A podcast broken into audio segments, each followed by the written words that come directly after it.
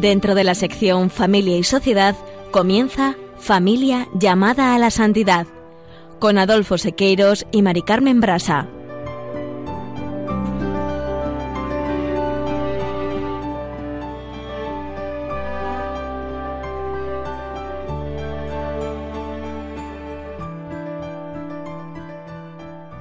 Muy buenas tardes, queridos oyentes del programa Familia llamada a la Santidad. Muy buenas tardes, queridos oyentes de Radio María, seguidores del programa Familia llamada a la Santidad. En el día de hoy continuamos con el himno a la caridad, que se encuentra en la primera carta de San Pablo a los Corintios y tal como figura en el capítulo 4 de la exhortación Amor y Leticia. Y esta tarde abordaremos la última de las cuatro expresiones que hablan de una totalidad, de un todo. El amor todo lo soporta. En familia, Semilla de Santidad, Juana Julio y Seque presentarán la historia de amor que vivió la familia de Teresa de Calcuta, persona de gran relevancia social y espiritual en el siglo XX, de la que se conoce sobre todo la humildad de su vivir cotidiano dedicado a los más necesitados en la India pero la verdad es que es menos conocida y es lo que queremos poner hoy de relieve en el programa, es la influencia de su familia, sobre todo la influencia de su madre en su vocación religiosa y el servicio a los más necesitados. Y como decimos siempre, la familia, como iglesia doméstica, cuando lo es de verdad, actúa calladamente bajo el amor de Dios hacia y desde todos sus componentes. Finalizaremos como siempre con una oración. No se lo pierdan, permanezca en sintonía, permanezca con nosotros en Radio María.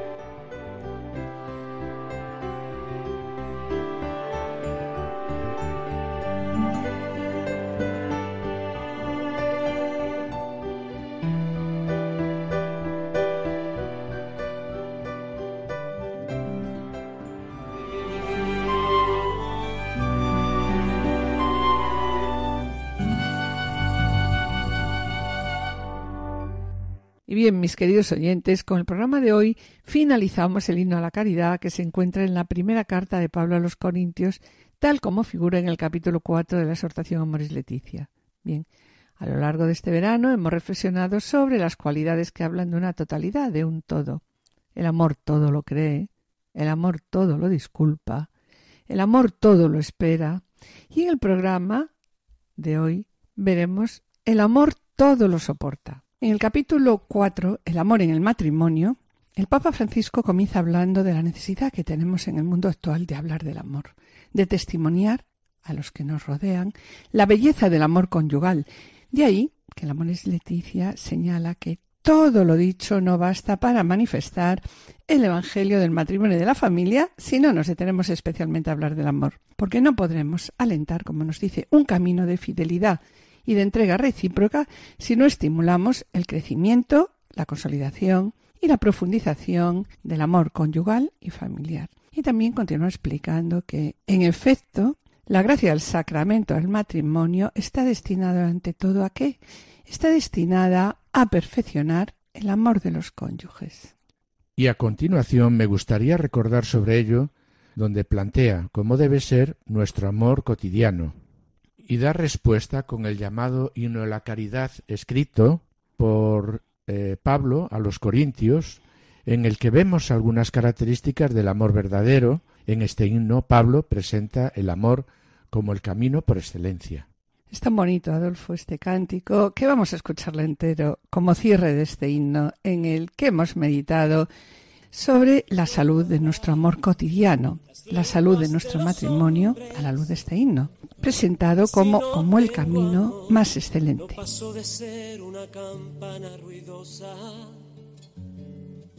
Ya puedo hablar, inspirado y penetrar todo secreto y todo el saber.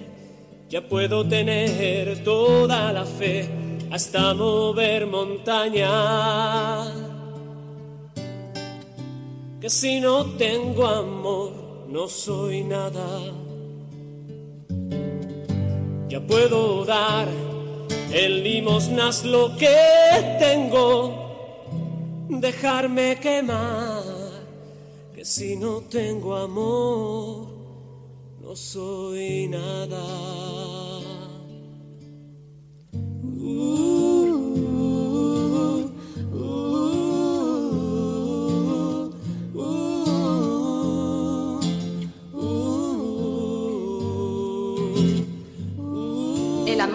Paciente, afable, no tiene envidia, no presume ni se engríe, no es maleducado ni egoísta, no se irrita, no lleva cuentas del mal, no se alegra con la injusticia, sino que goza con la verdad, disculpa sin límites, cree sin límites, espera sin límites, aguanta sin Acabamos de escuchar, mis queridos oyentes, las características del amor verdadero. El amor es paciente, es servicial, no tiene envidia, no hace alarde, no es arrogante, no obra con dureza, no busca su propio interés, no se irrita, no lleva cuentas del mal, no se alegra de la injusticia, sino que goza con la verdad, y todo lo disculpa, todo lo cree, todo lo espera, todo lo soporta. Y sobre la caridad, disculpa sin límites, cree sin límites, espera sin límites, aguanta sin límites.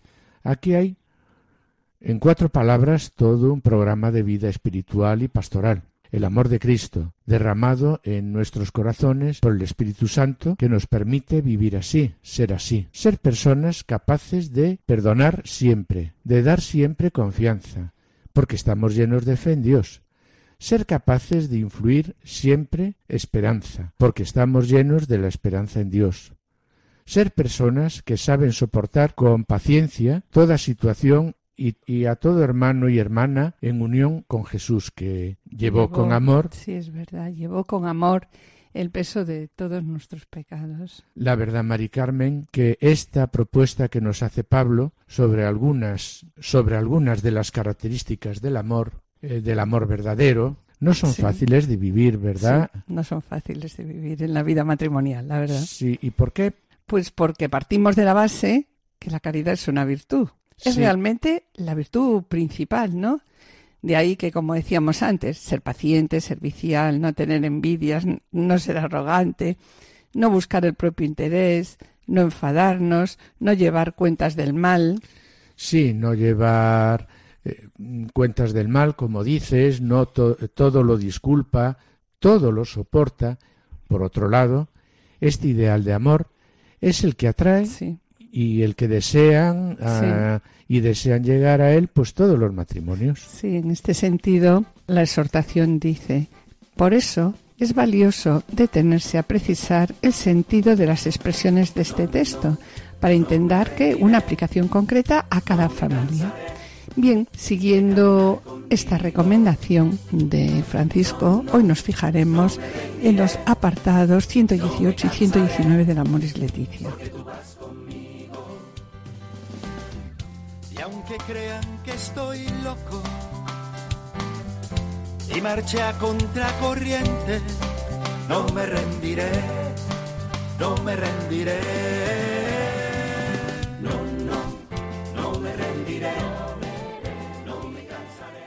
Sobre el amor, todo lo soporta. La exhortación dice, el amor todo lo soporta. ¿Qué significa? Significa que hay que sobrellevar con espíritu positivo todas las contrariedades. El amor todos lo soporta es mantenerse firme en medio de qué? De un ambiente hostil. Y añade, no consiste solo en tolerar algunas cosas molestas, sino en algo más amplio. Es una resistencia dinámica y constante capaz de soportar cualquier desafío. Es amor a pesar de todo, aun cuando todo el contexto invite a otra cosa. El amor todo lo soporta, manifiesta una cuota de heroísmo tozudo, de potencia en contra de toda corriente negativo. Es una opción por el bien que nada puede derribar. Y el documento comenta el- esto me recuerda aquellas palabras de Martin Luther King cuando volvía a optar por el amor fraterno, aun en medio de, los las- peores de las peores persecuciones y humillaciones, ¿no? Sí, sí.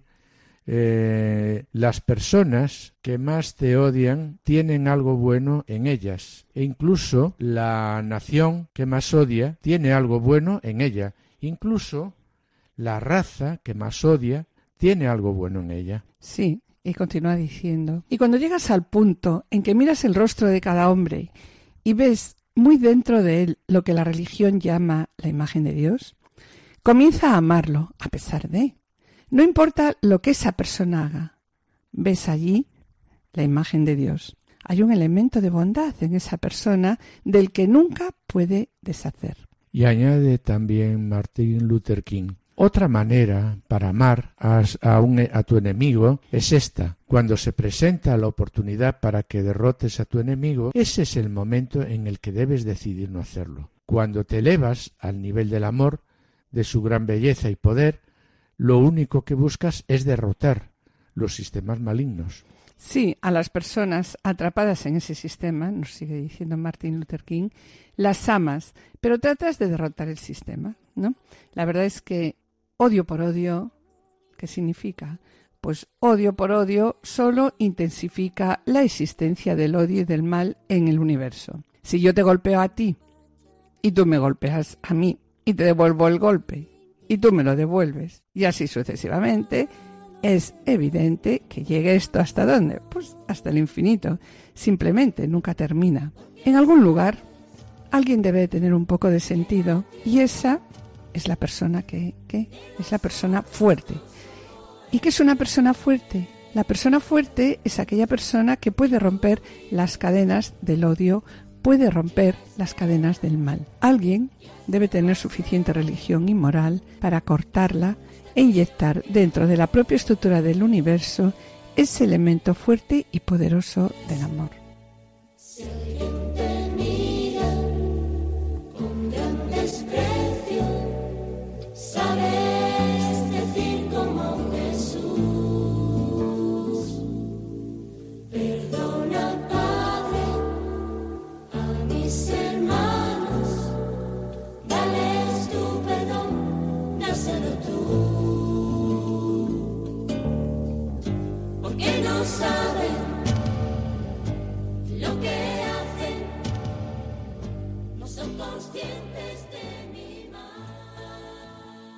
Pasando ahora a la necesidad de este aguanta todo en la vida familiar, la exhortación expone en el número 119. En la vida familiar hace falta cultivar esa fuerza del amor, esa fuerza que permite luchar contra el mal que la amenaza. El amor no se deja dominar por el rencor, el desprecio hacia las personas, el deseo de lastimar o de cobrarse algo. El ideal cristiano, y de modo particular en la familia, es amar a pesar de todo. Sí, y aquí la exhortación asevera diciendo a veces me admira, por ejemplo, la actitud de personas que han debido separarse de su cónyuge, ¿no? Para protegerse, pues para protegerse la violencia física.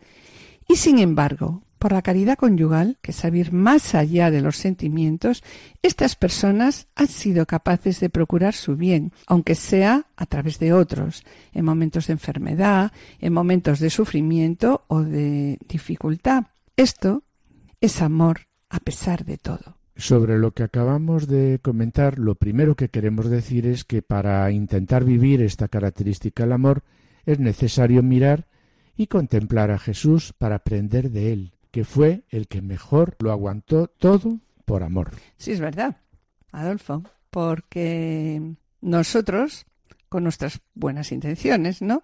Por muy buenas que sean estas intenciones, sí, sí. y con solo nuestras solas fuerzas, pues la verdad es que, Adolfo, no vamos a ningún lado. Y para alentarnos en esta empresa, la Gaudate te Sultate muestra cómo los santos nos alientan y acompañan, nos animan a que a que corramos con constancia en la carrera que a cada uno nos toca vivir, ¿no? Sí, sí, en ella pues eh, se habla de Abraham, de Sara, de Moisés y de varias personas más. Sobre todo se nos invita pues a reconocer que tenemos eh, una nube inmensa de qué pues de testigos y esos testigos pues que nos alientan a no detenernos en el camino y nos estimulan a seguir caminando hacia la meta. Hmm. En este mismo documento, en la Gaudate Sustate, nos dice, no tengo que llevar yo solo lo que en realidad nunca podría soportar solo. Los santos que ya han llegado a la presencia de Dios mantienen con nosotros, y esto tenemos que tener un poquito claro también, mantienen con nosotros lazos de amor y comunión. Podemos decir, y a nosotros esto nos ayuda mucho, la verdad, que estamos rodeados, guiados y conducidos por los amigos de Dios. Y entre ellos, pues puede estar nuestra propia madre, una abuela, que ya hemos comentado en otros programas, y otras personas cercanas. Quizá su vida, la verdad, no fue siempre perfecta, pero aún en medio de sus imperfecciones y caídas, siguieron adelante y agradaron al Señor. Y por eso aquí, bueno, como vemos, la exhortación corrobora, ¿no? Esto que estamos comentando, sobre lo que estamos hablando, que nos dice, no tengo que llevar yo solo lo que en realidad, pues... Pues nunca podría soportar yo solo. Sí, porque me ayuda a qué? Me ayuda la muchedumbre de los santos de Dios que nos protegen, sostienen y nos conducen. Y también continúa diciendo, aunque las palabras de Jesús puedan parecernos poéticas, sin embargo, van muy a contracorriente con respecto a lo que es costumbre, a lo que se hace en la sociedad, y si bien este mensaje de Jesús nos atrae, en realidad el mundo pues nos lleva hacia otro estilo de vida. Sí, la verdad, Adolfo, es que el amor lo soporta todo, no está de moda, ¿no? Y sobre lo que acabas de comentar, ¿Cuál es el estilo de vida de Jesús? Eh, bueno, la verdad es que todo lo conocemos. El estilo de vida de Jesús, pues son las bienaventuranzas, que de ninguna manera son algo leve o superficial, al contrario. Las bienaventuranzas solo podemos vivirlas si el Espíritu Santo nos invade con toda su potencia y nos libera de la debilidad de qué? De nuestro egoísmo, de la comodidad, del orgullo, ¿verdad? Sí, así es. Y volviendo sobre el amor lo soporta todo, ¿qué nos dice Jesús? Pues escuchemos a Jesús. Permitámosle que nos golpee con sus palabras, que nos desafíe, que nos interpele. ¿A qué? Pues a un cambio real de vida. De otro modo, la santidad será sólo palabras. Y sobre el amor lo soporta todo, recordemos lo que nos dice una de las bienaventuranzas. Felices los mansos, porque heredarán la tierra. La verdad es que esta es una expresión muy fuerte. ¿Qué significa aquí la palabra mansos, Mari Carmen? Pues sí, es una expresión fuerte en este mundo que desde el inicio es un lugar de enemistad, donde se riñe todo el rato, donde por todos los lados hay odio, donde constantemente clasificamos a los demás por sus ideas, por sus costumbres e incluso hasta por su forma de hablar o, o de vestir. En definitiva, Vivimos en el reino del orgullo y de la vanidad, donde cada uno se cree con derecho de alzarse por encima de todos. De ahí que es complicado el tema del amor, lo soporta todo, ¿no? ¿Y qué nos propone Jesús, como comentábamos? Sin embargo, es verdad que aunque parezca imposible, Jesús nos propone la mansedumbre, la docilidad, la obediencia, la humildad es lo que él practicaba, es el ejemplo que tenemos, es lo que él practicaba con sus discípulos.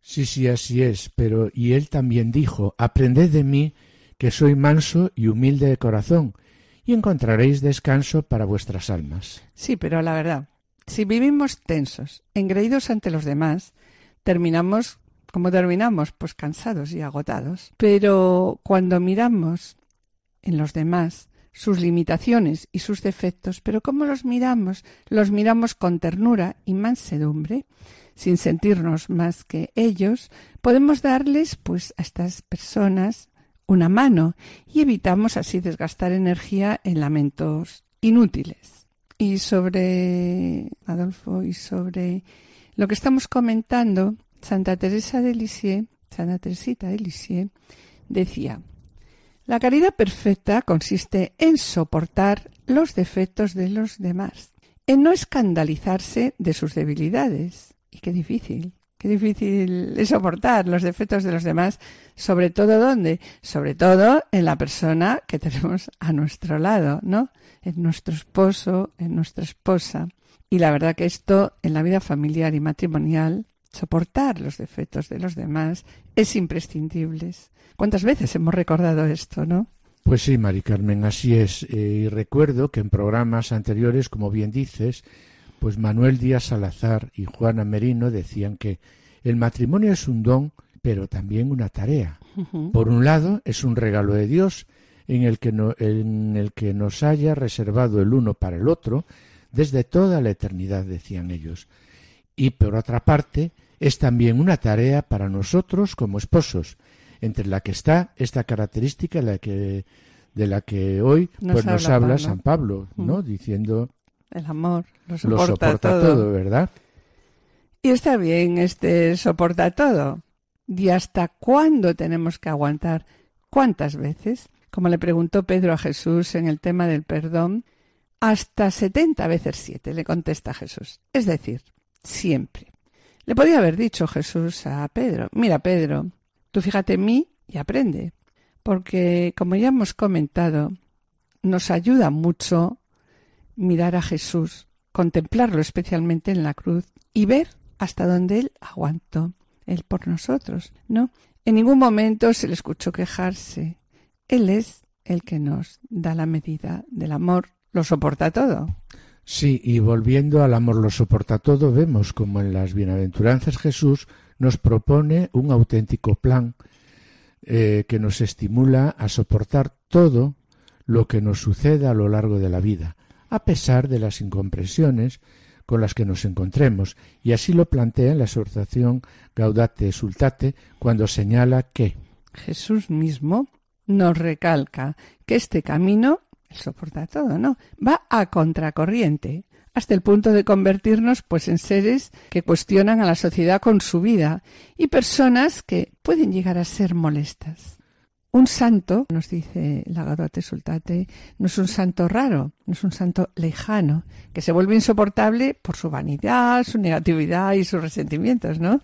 Sí, ¿y qué es la santidad? No, nos preguntamos. La santidad, pues, es aceptar cada día el camino del Evangelio, aunque nos traigan problemas. De ahí que la asociación recuerda que aceptar cada día el camino del Evangelio precisa de aguante, paciencia y masedumbre, siendo fundamental para ello, que nuestra vida esté centrada y firme en torno a quién? En torno a Dios, que nos ama y nos sostiene. Por tanto, desde esa firmeza interior es posible aguantar. Soportar las contrariedades. Los vaivenes de la vida y también las agresiones de los demás, sus infidelidades y defectos. Si Dios está con nosotros, ¿quién estará contra nosotros? De ahí que el santo no gasta sus energías lamentando los errores ajenos. El santo es capaz de hacer silencio ante los defectos de sus hermanos y evita la violencia verbal que arrasa y maltrata. Porque, bueno, pues porque no se cree digno de ser duro con los demás, sino que los considera como superiores a él mismo. No nos hace bien mirar desde arriba, mm, colocarnos en el lugar pues de los jueces sin piedad, considerar a los otros como indignos y pretender dar lecciones permanentemente. Sí, porque la humildad solamente puede arraigarse en el corazón a través de las humillaciones. Sin humillaciones no hay humildad y tampoco hay santidad, claro. Si tú no eres capaz de soportar y ofrecer algunas humillaciones, no eres humilde y por lo tanto, pues no estás en el camino de la santidad. La humillación te lleva a qué? ¿A qué nos lleva una humillación? A asemejarnos a Jesús. Es parte ineludible de la imitación a Jesús. ¿Por qué? Porque Cristo padeció por nosotros, dejándonos un ejemplo para que sigamos sus huellas. Y Él, a su vez, expresa la humildad del Padre, que se humilla para caminar con su pueblo, que soporta sus infidelidades y murmuraciones. Sí, y continúa diciendo la exhortación. No me refiero hablando de soportar, ¿no? Hablando de el amor todo lo soporta.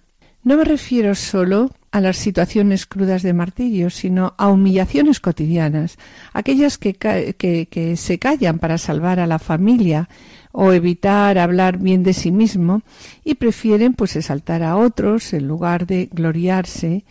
Y estas humillaciones, estas personas humildes, eligen a veces las tareas menos brillantes e incluso, pues, se dan casos de que prefieren soportar algo injusto y ofrecérselo pues al Señor.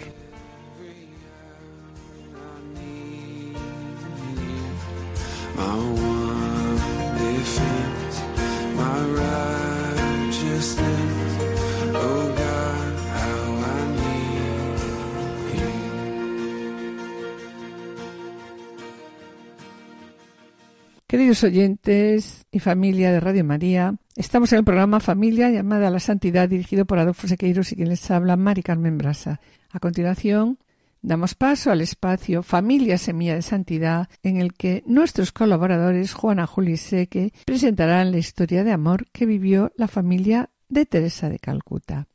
No os perdáis su ejemplo de vida, permaneced a la escucha, permaneced con nosotros en Familia.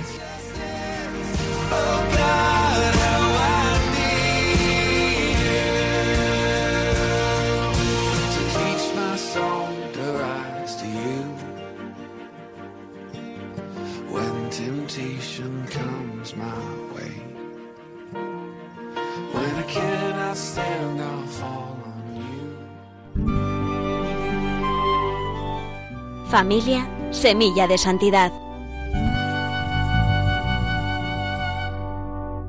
Queridos oyentes de Radio María, en el espacio Familia Semilla de Santidad, nos acercamos hoy a una persona de gran relevancia espiritual y social en el siglo XX. Nos referimos a la Madre Teresa de Calcuta, de cuya vida se conocen numerosos acontecimientos y también los hechos humildes de su vivir cotidiano dedicado a los más necesitados en la India. Son menos conocidas, sin embargo, las circunstancias relativas a su infancia y la influencia que su familia, especialmente la figura de su madre, tuvo en el desarrollo de su vocación religiosa y de servicio a los pobres. Acerquémonos, pues, a la niñez y primera juventud de la futura santa.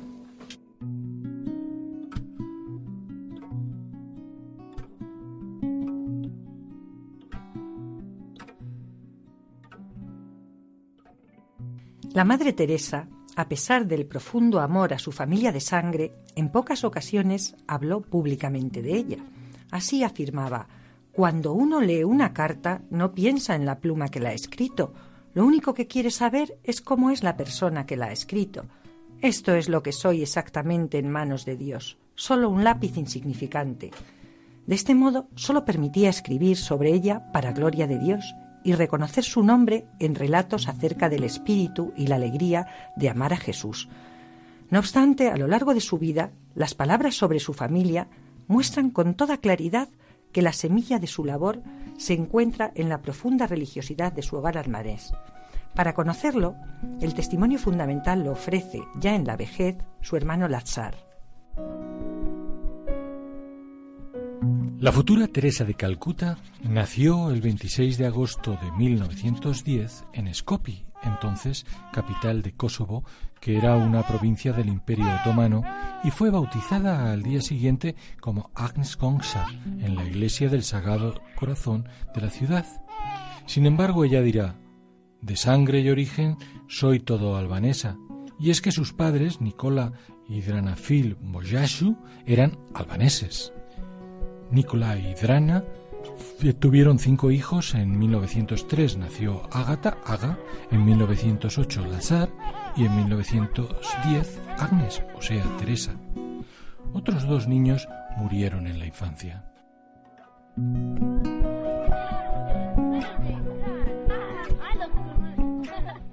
Teresa, en un testimonio extraordinario, recuerda el hogar de sus primeros años. Así dice, mi madre era una santa mujer, preocupada por educar a sus hijos en el amor de Dios y del prójimo. Se esforzaba por mantenernos unidos en el amor de Jesús. Se encargó ella misma de prepararnos para la primera comunión, enseñándonos a amar a Dios por encima de todas las cosas. Al hablar de las relaciones entre sus padres, continúa relatando. Por muy ocupada que estuviera durante el día, al atardecer se apresuraba siempre a estar preparada para acoger a nuestro Padre. Por entonces nosotros no comprendíamos las cosas. Llegábamos incluso a sonreírnos y tomarle el pelo. Hoy día me doy cuenta del inmenso amor y ternura que le tenía. No importaba lo que tuviera que hacer. Para acogerlo, nuestra madre tenía siempre preparada la mejor de las sonrisas.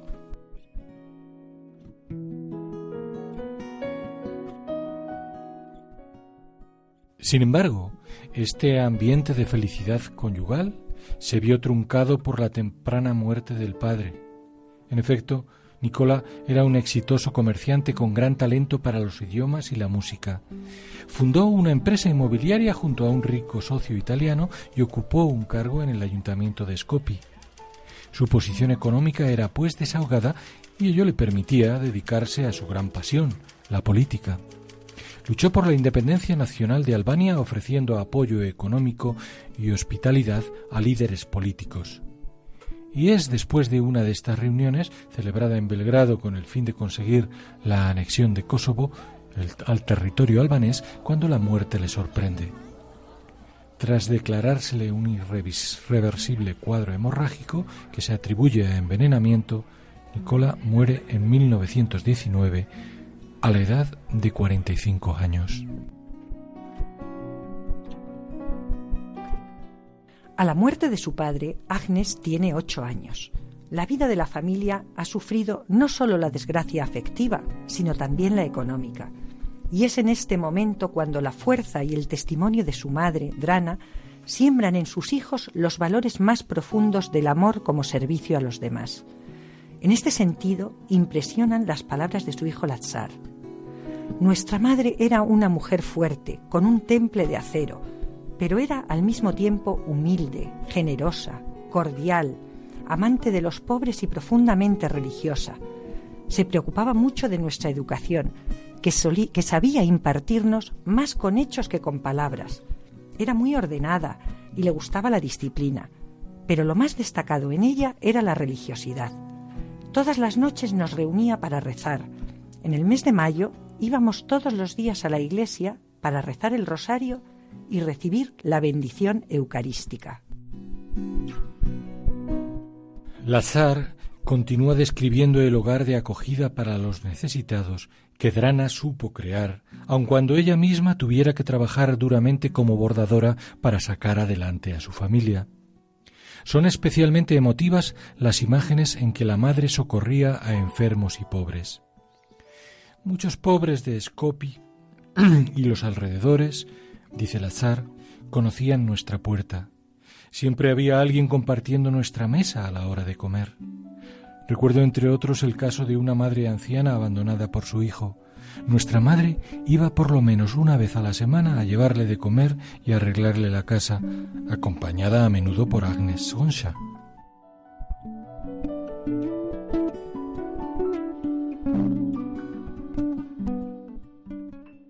Y continúa relatando. También recuerdo el caso de una señora alcoholizada y cubierta de llagas. Nuestra madre la lavaba y curaba dos veces al día. Le daba de comer y la cuidaba como si se tratase de una niña. Y aún añade otro testimonio revelador de esa vivencia profunda del Evangelio. Había una madre de seis hijos, muy delicada de salud, que tenía que trabajar mucho. Nuestra madre se ocupaba también de ella cuando le era imposible acudir a su casa, mandaba en su lugar a Gonsha. Al fallecer la pobre señora, sus hijos crecieron con nosotros como si fuéramos hermanos.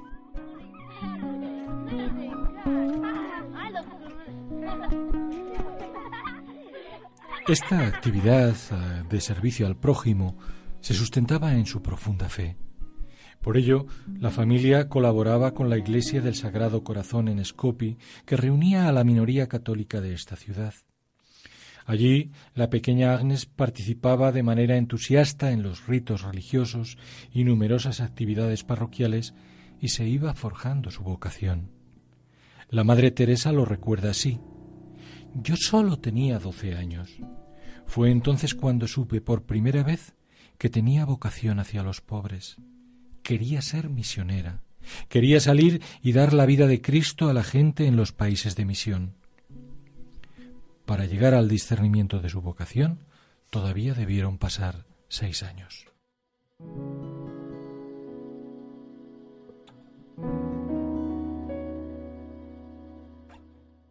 En efecto, es su oración devota a la Virgen de Lesnice en la montaña negra de Skopje la que arroja luz a su vocación. También siente que es la Virgen quien pone en su camino al padre Franjo Jambrekovic, un jesuita croata que en 1925 es destinado a la Iglesia del Sagrado Corazón.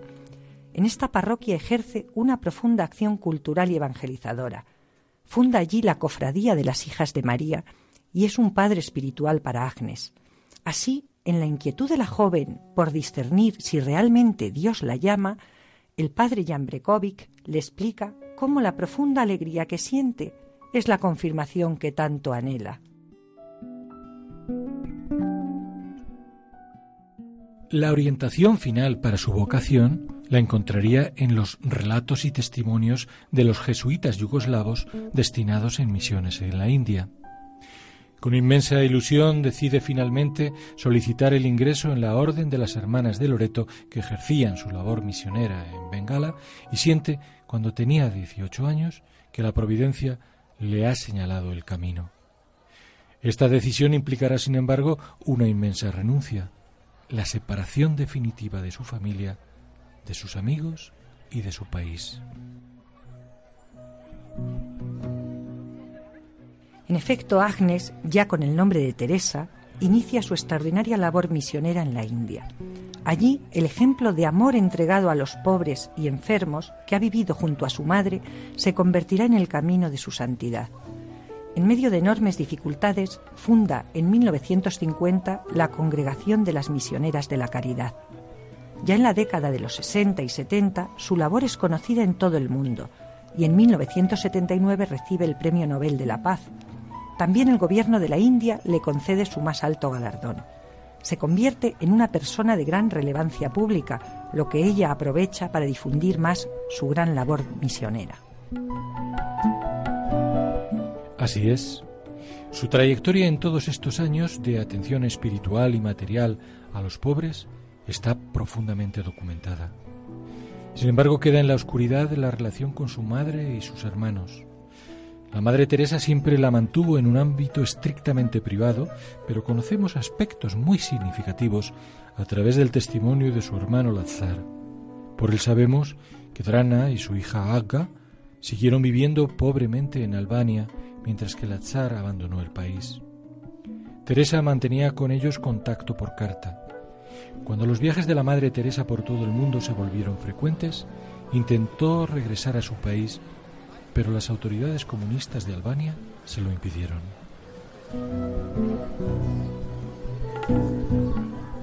Resulta fácil imaginar el dolor por la separación, tanto que Teresa intentó, con ayuda de personalidades internacionales, que el gobierno de Albania permitiera salir del país a su madre y hermana, pero argumentaron problemas graves de salud para rechazar la petición. La Tsar explica que el único problema de salud era la nostalgia de volver a encontrarse con su familia. De este modo, Drana murió y dos años después su hija Aga, que había sido su única compañía. La Madre Teresa sufriría este dolor sustentada, como siempre, por su profundo amor y confianza en Dios.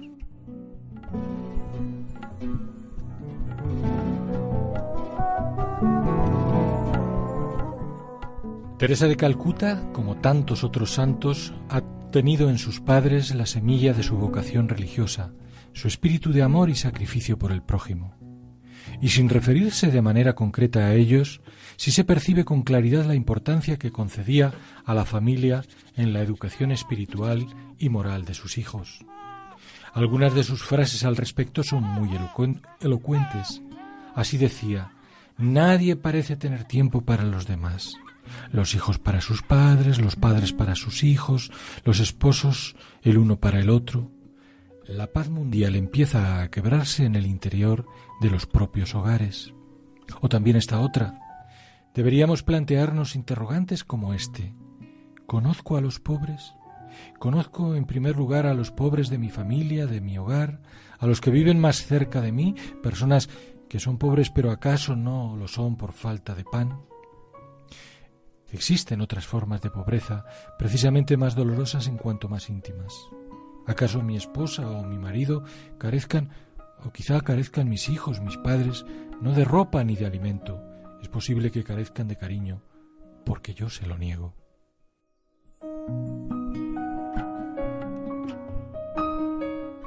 Estas reflexiones se multiplican en sus escritos sirvan como conclusión estas palabras de la Madre Teresa de Calcuta. ¿Dónde empieza el amor? En nuestros propios hogares. ¿Cuándo empieza? Cuando oramos juntos. el mundo está saturado de sufrimientos por falta de paz.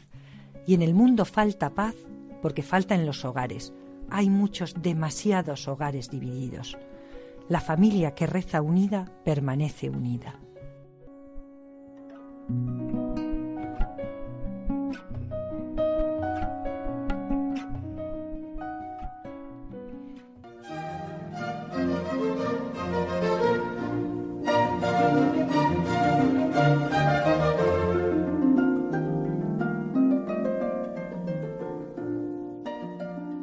Queridos oyentes y familia Radio María, estamos en el programa Familia llamada a la Santidad, dirigido por Adolfo Sequiros y quien les habla, Mari Carmen Brasa. Les recordamos que pueden ponerse en contacto con nosotros a través del correo familia llamada a la santidad arroba radiomaria.es o enviando el correo, un correo postal a la dirección de Radio María, Pase de Lanceros 2, primera planta 28024 Madrid, indicando el nombre del programa Familia llamada a la Santidad. Para solicitar este programa deberán dirigirse ustedes al teléfono de atención al oyente 91 822 8010. También pueden escuchar nuestro programa a través de podcast entrando en la página www.radiomaria.es y descargarlo en su ordenador para archivarlo, escucharlo a la hora que ustedes deseen. En la web de Radio María encontrarán más de 80 programas y 20.000 grabaciones. Y bien, mis queridos oyentes, Gracias por los correos que enviáis al programa, los intentaremos contestar puntualmente. Sabéis que vuestras palabras son de gran ayuda para todos nosotros. ¿Por qué? Porque sabemos que el trabajo lo lleva Cristo y su Espíritu y nosotros solo somos siervos inútiles que intentamos hacer lo que tenemos que hacer.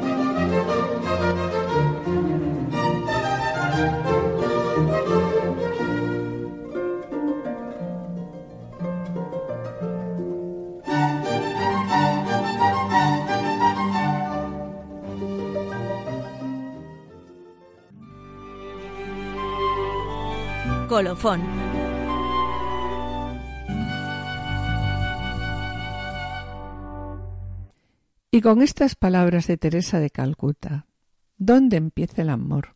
En nuestros hogares.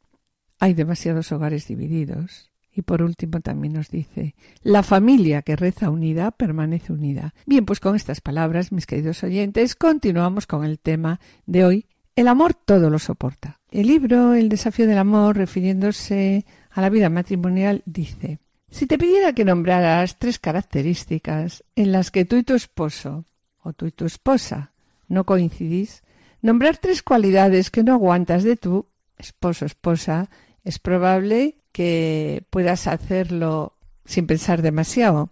Qué difícil es vivir en matrimonio, qué difícil es vivir en familia. ¿Cuántas manías tenemos cada uno?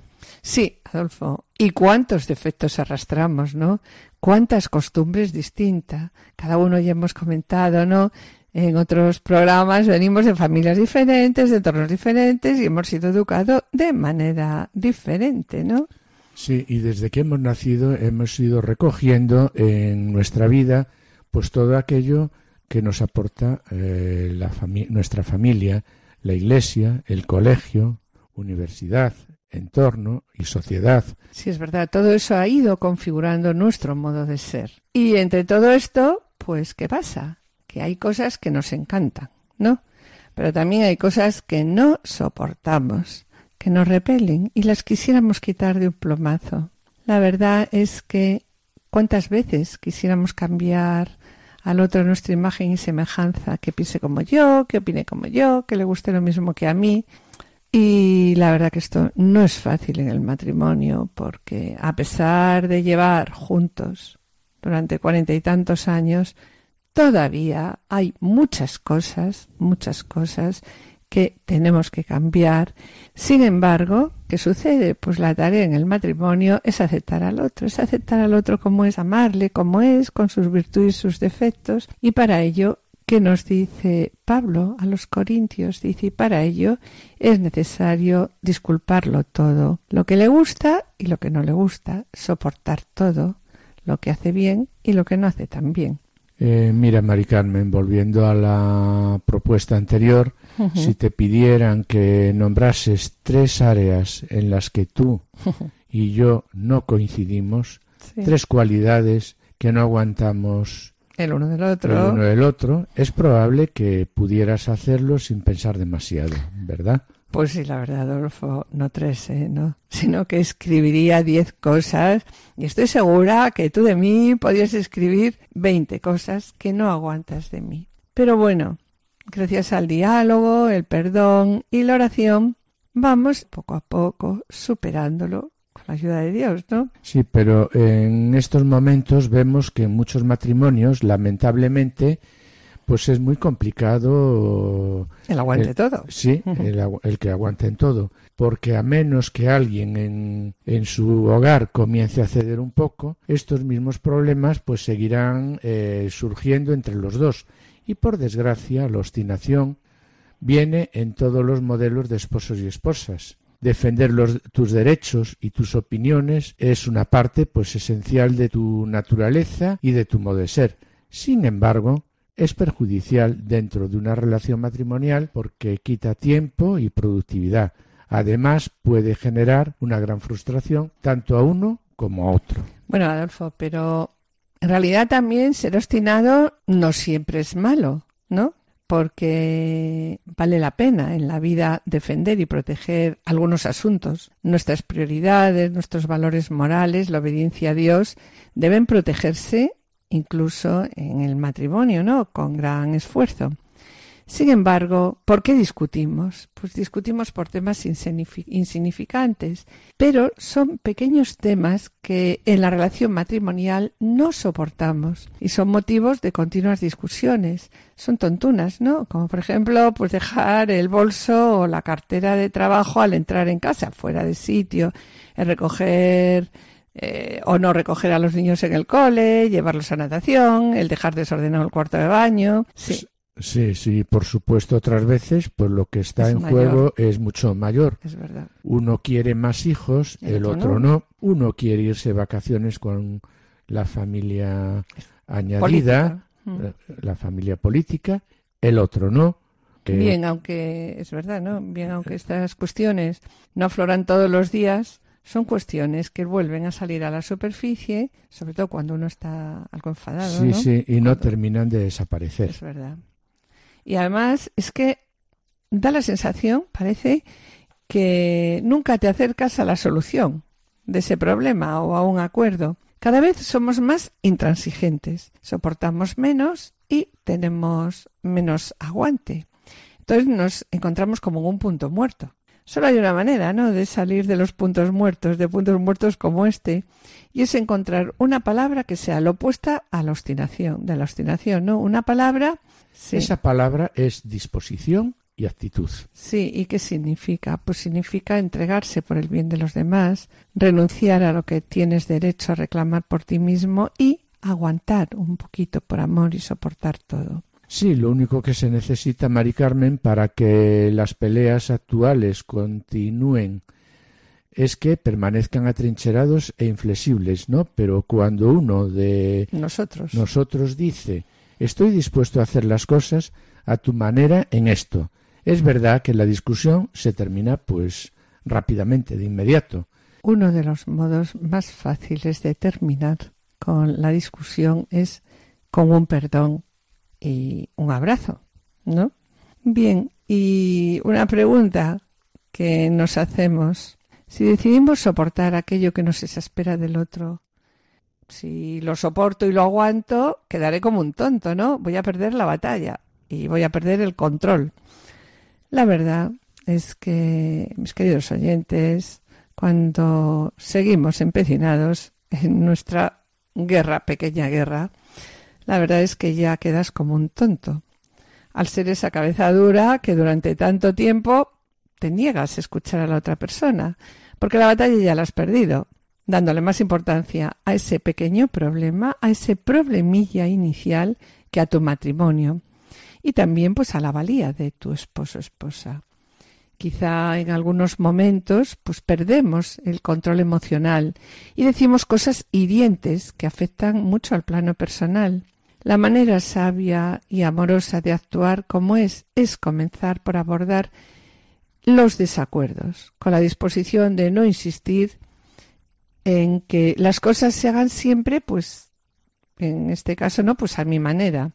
No quiere decir que tu esposo o esposa tenga siempre la razón, o sea, el que más sabe de, ¿no? Sea el que más sabe de un tema, sino que eliges considerar seriamente su preferencia pues como una forma de valorar esa persona. En lugar de tratar a tu cónyuge como a un enemigo o alguien de quien debes protegerte, pues comienza tratándolo, pues como debes comenzar eso tratándolo como a ti mismo, como tu amigo más íntimo y honrado. Eh, da valor a sus palabras. No siempre estarás de acuerdo, claro. No se tiene por qué ser uno calco del otro. Si lo fuéramos, uno de los dos, pues no sobraría. Sería necesario. Sí, sobraría. Vaya aburrimiento, ¿eh? ¿Verdad? sí. Claro. En cambio, la diferencia entre nosotros, entre vosotros, está para que se escuche y aprenda el uno del otro. Lo que pasa es que tenemos que estar dispuestos, en primer lugar, a ser flexible para demostrar amor a tu esposo o esposa. Y tampoco debes de ceder eh, a tu orgullo, ¿no? Si a la larga eso no importa, entonces pues deja de lado tus derechos, decide honrar a la persona que amas. Sería bueno tanto para ti como para tu matrimonio. Como compromiso, hoy os pedimos que demostréis vuestro amor a decidir de buen grado ceder en el área de desacuerdo entre tú y tu, cónyuge. Mm. Dile que pondrás primero sus preferencias. ¿Ya lo pensaste? ¿Ya has pensado? sí, eso es, ya has pensado qué cuestión elegiste, ya la tienes clara, qué tuviste que entregar para ceder. ¿Cómo te ayudará también esta actitud? Y en ¿Eh? el del futuro de tu matrimonio, claro. Exacto.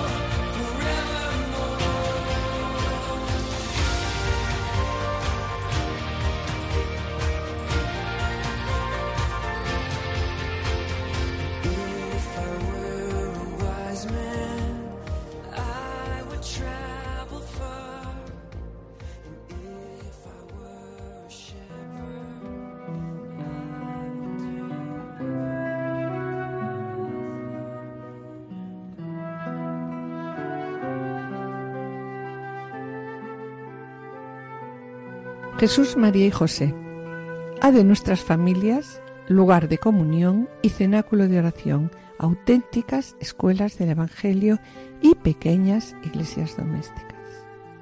Que nunca más haya en las familias episodios de violencia, de cerrazón y división. Que quien haya sido herido o escandalizado sea pronto consolado y curado.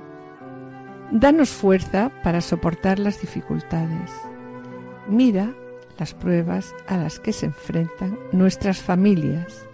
Ayúdanos a confiar en ti a pesar de nuestras debilidades. Jesús, María y José, escuchad, acoged nuestra súplica. Amén.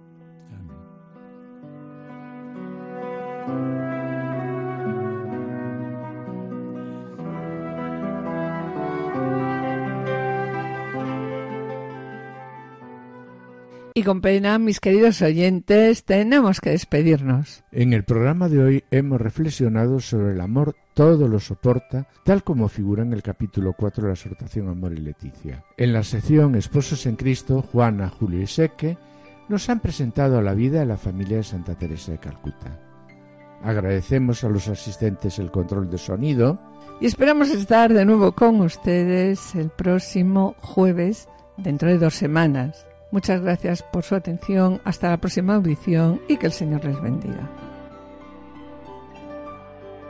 Han escuchado Familia llamada a la santidad con Adolfo Sequeiros y Mari Carmen Brasa.